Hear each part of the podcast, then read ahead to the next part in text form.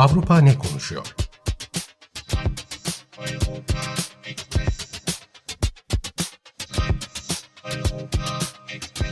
Avrupa medyasından yorumlar.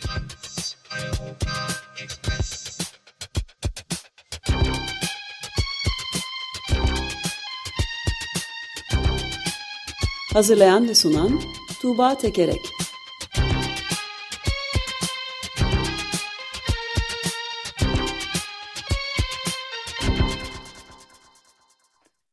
Merhaba Tuğba, günaydın.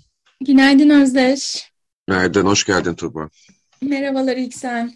Evet, üç gün programı birlikte sunduktan sonra Açık Gazete'yi şimdi tekrar kendi köşenle e, bizimle birliktesin. Ee, evet, e, Açık Gazete'de farklı konumlarda e, rotasyon e, yapıyor gibi hissediyorum kendimi. Evet, kendi köşemde Avrupa Ne Konuşuyor'dayım şimdi. Eurotopics bültenlerinden derlediğim haberleri ve yorumları sunacağım bu haftada aslında 15 günlük bir derleme bu. Geçtiğimiz haftada bayram haftası olduğu için yapamamıştık programı. Bir önceki haftadan e, aktaracaklarım da var. E, öncelikle Finlandiya ve İsveç'in NATO üyeliğinden bahsedelim istersen. Tabii. E, geçtiğimiz günlerde e, Açık Gazete'de konuşmuştuk birkaç cümleyle. Ama bunun ayrıntılarına girmek istiyorum. Bir de gazetelerdeki yorumları aktarmak istiyorum. Orada kamuoyu ne düşünüyor, e, nasıl yaklaşıyor bu meseleye diye. E, Finlandiya ve İsveç e, NATO'ya ortak birlikte katılım yönünde e, aldıkları kararı bu hafta içerisinde pazartesi gününe kadar açıklamaları bekleniyor. Böylece bu iki ülkenin çok uzun zamandır süren tarafsızlık politikası son bulmuş olacak. E, elbette ki bu son bulmanın nedeni e, Rusya'nın e, Ukrayna'ya girmesi ve orada bir savaş başlatmış olması. Bu NATO üyeliği konusunda başı çeken ülke daha çok Finlandiya. Zira Rusya ile çok uzun bir sınırı var. E, Finlandiya kamu televizyonunun yaptığı bir ankete göre daha önce yüzde 20-30 seviyesinde olan NATO üyeliğine destek kamuoyundaki şimdilerde yüzde 76'ya çıkmış e, vaziyette. Yani çok ciddi bir yükseliş. İsveç ise o kadar şey değil, istekli değil, e, artmış vaziyette. Ama halen yüzde 50'nin biraz üzerinde e, NATO'ya girelim, NATO'ya katılalım e, diyenler. E, e, şu, Şöyle bir şey var. Şimdi Finlandiya ve İsveç e, Rusya tehdidinden korktukları için NATO'ya girmeye e, çalışıyorlar. E, ama bir yandan da NATO'ya girerlerse de o tehdit gerçeğe dönüşebilir. Hani bundan nasıl korunacaklar? Özellikle de NATO üyeliğinin onaylanması süreci e, aylar hatta bazen bir yıl alabilen bir süreç. NATO'daki mevcut 30 üyenin bu yeni e, adayları onaylaması gerekiyor. E, bu nedenle e, Finlandiya ve İsveç e, işte farklı ülkelerle NATO'nun güçlü ülkeleriyle e, görüşüp ikili anlaşmalar yapıyorlar. Örneğin Boris Johnson e, dün İsveç ve Finlandiya'ya gitti ve iki ülkeyle de ikili e, savunma anlaşması imzaladı. E, ayrıca Amerika Birleşik Devletleri'nden İsveç e, herhangi bir şey olması durumunda e, savunmaya destek olması konusunda garanti e, aldı. Bu tip ikili anlaşmalar yapmaya çalışıyorlar. E, ama bir yandan da e, hani kamuoyunda da özellikle e, halkta da e, ciddi bir şey endişe söz konusu. İşte Ruslar saldırırsa ne yaparız ne yaparız diye. Finlandiya'dan Kavela gazetesi şöyle diyor. Finlandiya'nın tırnak içinde düşman saflarına katılmasını Kremlin'in kılını kıpırdatmadan izleyeceğini düşünmek saflık olur. Bu yüzden silahlı ve sözlü tehditlerden elektrik şebekelerini ya da interneti tahrip etmeye varacak türlü girişimlere hazırlıklı olmalıyız uzun elektrik kesintileri ya da elektronik ödeme sistemlerinde yaşanacak sorunlar şimdiye kadar ortalama bir fin için gerçek bir tehdit değildi ama artık bunu hesaba katmak lazım. Dolapta birkaç günlük stok, evde mum ve pille çalışan bir radyo bulundurma tavsiyesini de ciddiye almak e, gerekiyor diyor. E, radyoyu hala e, İskandinav ülkelerinde radyo e, hala çok yaygın bir şekilde dinleniyor. E, pille çalışan bir radyo nasıl olacak bilmiyorum ama e, ha, pille çalışan bir radyo bulundurma e, tavsiyesinde dikkate alalım diyorlar. çok güzel. E, bir, bir yandan böyle bir şey yani gerçekten de hali hazırda da Rusya'nın bir takım e, siber saldırılar gerçekleştirdiği de söyleniyor. Sonrasında bunun geniş daha geniş çaplı olabileceği de söyleniyor. E, ve e, e, pek de sürpriz olmayan e, bir tırnak içinde aracı olabilir Rusya'nın. Ee, yine göçmenler işte bu Finlandiya ile uzun sınırdan göçmen göndermesinin e, Finlandiya'ya e, söz konusu olabileceği söyleniyor. E, bu nedenle de Finlandiya Rusya ile sınırına şu anda dikenli teller e, çekmekle meşgul. E, Finlandiya açısından durum böyle. E, İsveç'le ilgili de şey söyleyeyim. İsveç'te normalde böyle şeyler böyle çok uzun müzakereler sonucunda karar veriliyor. Ama Finlandiya hızla e, bu yönde adım atınca İsveç'te de e, böyle bir kararlılık oluştu. E, ama yani NATO'ya girdik, girsek bile hemen çıkarabiliriz şeklinde bir yorum var. İsveç'teki Göteborgs Posten gazetesinde onu da aktarayım. NATO üyeliğinin AB üyeliği gibi geri dönüşü olmayan bir karar niteliği taşımadığını hatırlamamız gerekiyor. NATO'yu NATO kolayca terk edilmesi neredeyse imkansız olan kurumlara dayanmıyor Avrupa Birliği gibi. NATO'ya üye ülkeler konu dış politikalarındaki pozisyonları, savunmaları, yatırımları ya da nükleer silahlarla ilgili tutumları olduğunda oldukça geniş bir özgürlüğe sahipler e, diyor. Yani İsveç bir yandan e, gerektiğinde çıkarız hem de özgürlüğümüzü e, koruyabiliriz diye e, kendi kendini telkin etmeye çalışıyor gibi görünüyor. E, aslında çok gönüllü olmasa da NATO'ya katılmak konusunda. Çok ilginç bir argümanmış ama istediğimiz zaman çıkarız diyerek bir uluslararası koalisyona girmek. evet. Evet, buradan Almanya'ya geçelim. Almanya'daki önemli gündem maddelerinden birisi eski Başbakan Gerhard Schröder. Schröder şu anda da iktidarda olan Sosyal Demokrat Parti'nin üyesi ve 1998-2005 yılları arasında Almanya'da başbakanlık yapmış bir kişi. Schröder neden konuşuluyor? Çünkü Rus ekonomisiyle ve Putin'le sıkı bağları var. Rus petrol şirketi Rosneft'te yönetim kurulu üyesi. Ayrıca Rusya'dan Almanya'ya doğalgaz taşıyan Kuzey Akım 2 projesinde de yönetim kurulu başkanı. E, bu savaş başladığında başka Avrupalı liderler de e, bazı Rus şirketlerinde yönetim kurulu üyesiydiler. Onlar o pozisyonlarından ayrıldılar. Ama Schröder bunu yapmadı ve gün geçtikçe üzerindeki baskı artıyor. Ama kendisi hayır e, istifa etmeyeceğim diyerek e, bir noktada yani kısmen de olsa e, işte Putin'i ve Rusya'yı bir şekilde hani yaptıklarını kısmen meşru göstermek e, yönünde şeyler yapıyor. Meşru göstermek belki doğru bir ifade değil ama New York Times'a bir mülakat vermiş. Ukrayna'daki savaş için hata diyor ve Buça katliamının ardından da Putin'in sorumlu olduğunu kabul etmiyor mesela ve Putin'le yakın dostluğunu savunuyor. E, bu durumda onu Futbol Federasyonu'nda da e, şeyi varmış, fahri üyeliği varmış. Mesela oradan da e, ihraç etmişler. E, şimdi e, üyesi olduğu Sosyal Demokrat Parti'den kendisi istifa etmeyince oradan ihraç edilmesi gündemde. E, ayrıca e, Avrupa Parlamentosu'nda bazı gruplar hani biz Rus iş adamlarına yaptırım uyguluyoruz. E, e, Rus şirketlerinde e, yönetim kurulu üyesi olan Avrupalılara dolayısıyla Schröder'e de yaptırım uygulayalım diye bir açıklama yapmışlar dün. Yani bu şey gösteriyor aslında siyasetle ekonominin ne kadar iç içe geçmiş olduğunu hani eski bir başbakansınız ve hemen arkasından bir Rus şirketinde e, yönetim kurulu üyesi e, oluyorsunuz e, işte kimileri diyor ki ona eski devlet başkanı, e, eski devlet insanı diye hani saygı duymamak lazım. O uzun süredir lobici, lobi faaliyetlerinin içinde diyor. Schröder'le ilgili böyle bir tartışma var Almanya'da. E, kısaca Jyllands Posten gazetesinden e, bir yorum aktarayım. E, Gerhard Schröder tecrit edilmesi gerektiği konusunda bütün Avrupa'nın hemfikir olduğu bir adamla arası yani Putin'le arasına mesafe koymuyor. E, Futbol Federasyonu Schröder'in fahri üyeliğini iptal etti. E, iptal ederken de gerekçesi kişisel çıkarlarından ötürü savaşla ve saldırganlıkla arasına mesafe koymamasıydı. E, Sosyal Demokrat Parti'nin de aynı çıkarımda bulunması zor olmamalı demiş e, Jyllands Posten e, gazetesi. Evet, haklı bir uyarıda bulmuşlar ama öyle mi olacak? Tabii var mı buna dair de bir haber?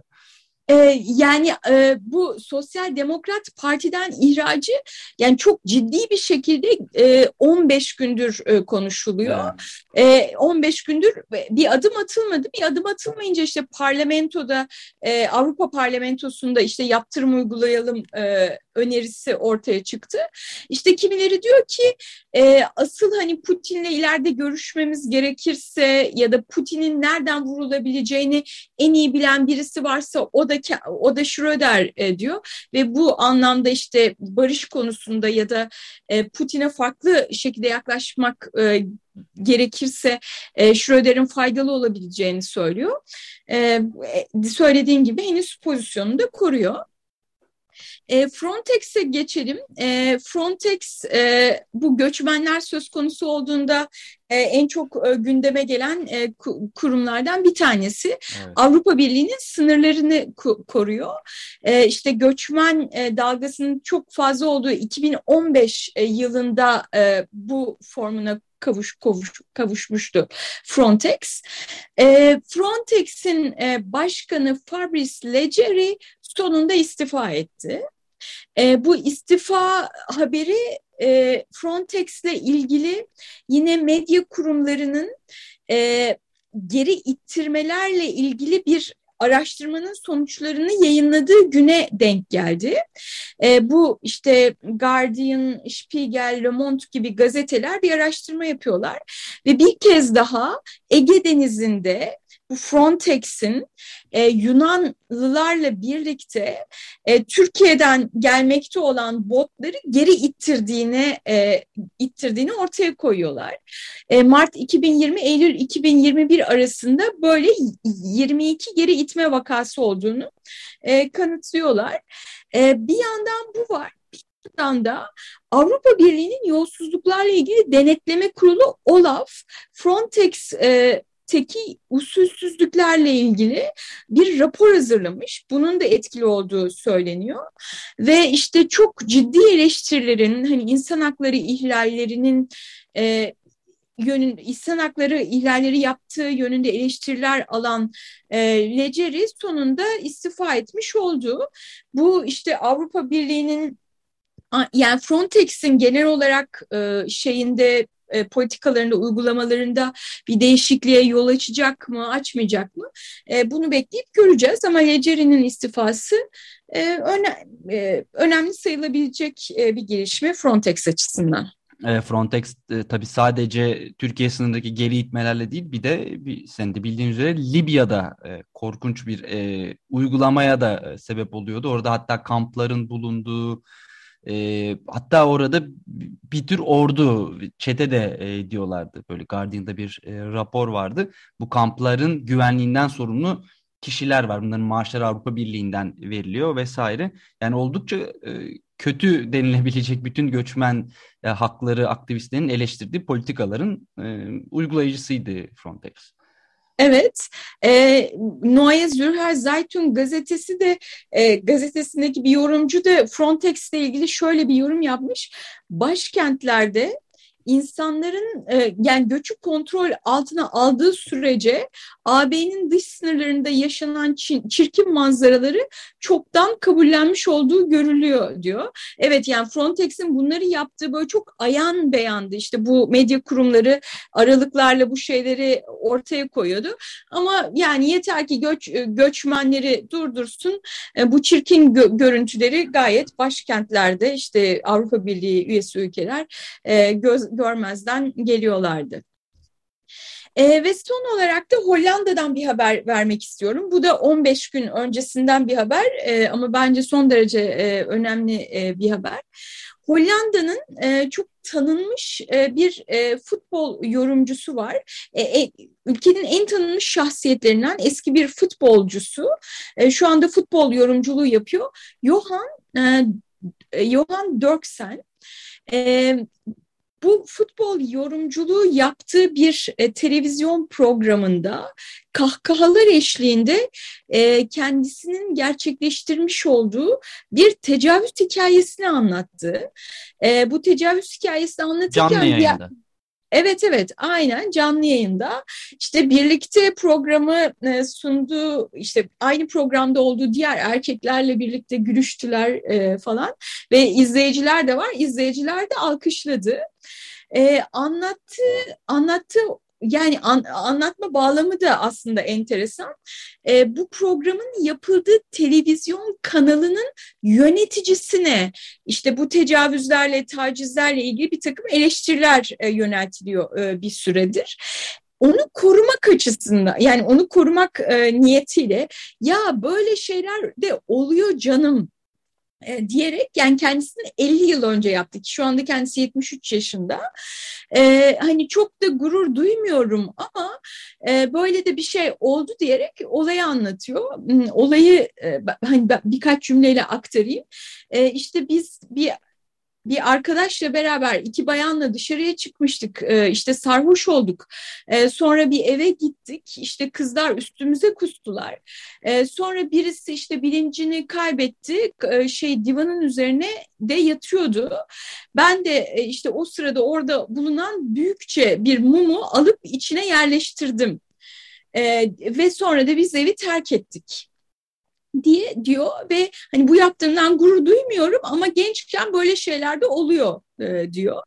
E, ve bunu işte gerçekten gülüşmeler e, eşliğinde e, anlatıyor. Ama sonra ertesi gün bütün ülke ayağa kalktı. E, hem kamuoyundan çok ciddi tepkiler geldi hem de savcılık soruşturma açtı. Evet, ben de bunu soracaktım böyle bir gelişme olmadı mı diye. Olmuş. E, Evet e, ama yani bir açıdan bakarsan 50 yıl önceki olay yani hani e, kesinlikle soruşturması açılması gerekiyor diyorsun diye düşünülebilir ama bir kısım insan da 50 yıl önceki olay diyebilir. Ama savcılık diyor ki işte bu muhtem bu muhtemel kriminal davranışın doğruluğunu anlamak için soruşturma açtık. Bu olaydaki diğer e, kişileri de olayı anlatmaya çalışıyoruz. Bu sınırları aşan e, e, davranış kabul edilemez e, diyor diyor. E, işte bu programdan ayrıldı, özür dilemesi istendi ama özür dilemedi bir de üstüne üstlük. E, programdan e, ayrıldı. E, bir Hollanda gazetesinden, Volkskrant gazetesinden yorum aktarayım bu konuda. Bugün Johan Dörksen bir cezaya tabi olacağını düşünmeksizin yüz binlerce TV izleyicisinin önünde bilinci yerinde olmayan bir kadına tecavüz etmeyi bir gençlik hatası olarak gösterebileceğini zannediyor. Ama onu alkışlayan izleyicileri sıcak sudaki bir buz kütlesinin üzerinde durduklarını çok yakında anlayacaklar ırkçılık, eşcinsel nefreti, kadın istismarının hakkında şakalar yapılabilecek meseleler olarak görüldüğü bu evrende kendilerini dokunulmaz hisseden yaşlı adamların ahlakına verilen destek hızla azalıyor. Bütün kalıntıların temizlenmesi uzun, belki de çok uzun zaman alacak ama uzaktan bakarsanız siz de göreceksiniz bir devrim yaşıyoruz. E, demiş buradaki yorumcu. Hakikaten yani e, ülkemizdeki gazetelere baktığımızda da yurt dışındaki gazetelere baktığımızda da e, şimdi böyle nasıl olur korkunç ertesi gün savcılık soruşturma başlatmalı e, dediğimiz şeyler bundan 10-20 yıl öncesinde böyle tepkiyle karşılaşmıyorlardı. Evet. Şimdi hızla onlara verilen destek azalıyor buradaki yorumcunun belirttiği gibi. Uzaktan bakarsanız e, siz de göreceksiniz bir devrim yaşıyoruz e, diyor yorumcu. E, şey diyoruz ya hep işte gelecek haftalarda takip edeceğiz. bilmiyoruz hani bu devrimi gelecek haftalarda ne kadar uzun sürecek bunun e, ciddi şekilde yol alması ama gerçekten de bir devrim yaşanıyor gibi görünüyor. Evet yani yasalar açısından olmasa da kadın hareketi tabii bütün bunları gündemde tutuyor e, aslında. Bu Me Too ile ağırlıklı olarak tabii Me Too ile başlayan bir e, küresel hareketten e, söz ediyoruz. Türkiye'de de yani bununla tamamen aynı olmasa da en son magazin dünyasında yine yaşanmış. Böyle, o da canlı yayında oldu bir taciz e, meselesi. Takip etmişsindir e, e, sen de. Mehmet Ali Erbil'in bir e, kadına yönelik sözleri olmuştu. Onun üzerine de Türkiye'de kıyamet koptu. Eskiden bu kadar kopmazdı aslında. Ama e, tabii kendisi yine de aynı pervasızlıkla açıklama yapmaya e, devam edebiliyor. Evet evet. Mehmet Ali Erbil hani şey mimli bir insan. Hani evet. pek çok vakasını biliyoruz. E, aralıklarla bu vakalarını görmeye devam ediyoruz. Yani muhtemelen buradaki Johan e, Dörksen artık e, futbol yorumculuğu yapamayacak bundan sonra. Ama maalesef Mehmet Ali Erbil'i bir süre daha biz ekranlarda e, sahnelerde görmeye devam edeceğiz bu ülkede galiba gerçekten çok e, hiç kabul edilmesi kolay olmayan bir durum. Evet kesinlikle. Ee, Eurotopics'ten hmm, bu haftalık e, bu kadar diyeyim ben. Gelecek hafta sanıyorum e, yine 19 Mayıs tatil olduğu için görüşemeyeceğiz. Evet. 15 gün sonra e, görüşmek üzere. Peki görüşmek üzere. Hoşçakal. Hoşça Çok teşekkürler.